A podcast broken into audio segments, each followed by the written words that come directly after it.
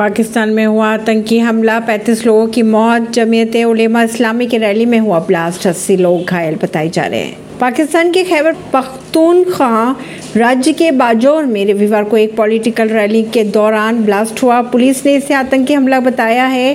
Pakistani TV चैनलों की अगर बात की जाए तो 35 लोगों की मौत की खबर रही है। सामने 80 लोग घायल बताए जा रहे हैं। यहाँ सत्तारूढ़ गठबंधन में शामिल जमेत उलेमा इस्लाम फजल की रैली चल रही थी।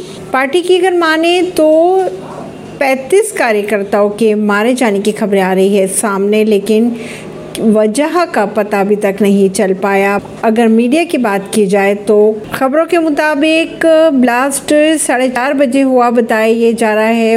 उस वक्त रैली में काफ़ी लोग मौजूद थे। माना ये जा रहा है कि हमलावर पार्टी समर्थकों के बीच में ही मौजूद था। इसलिए इसे फिदाइन हमला माना जा रहा है। ऐसी ही खबरों को जानने के लिए जुड़े रहिए जनता सरिश्ता पॉडकास्ट से। परवीन दिल्ली से।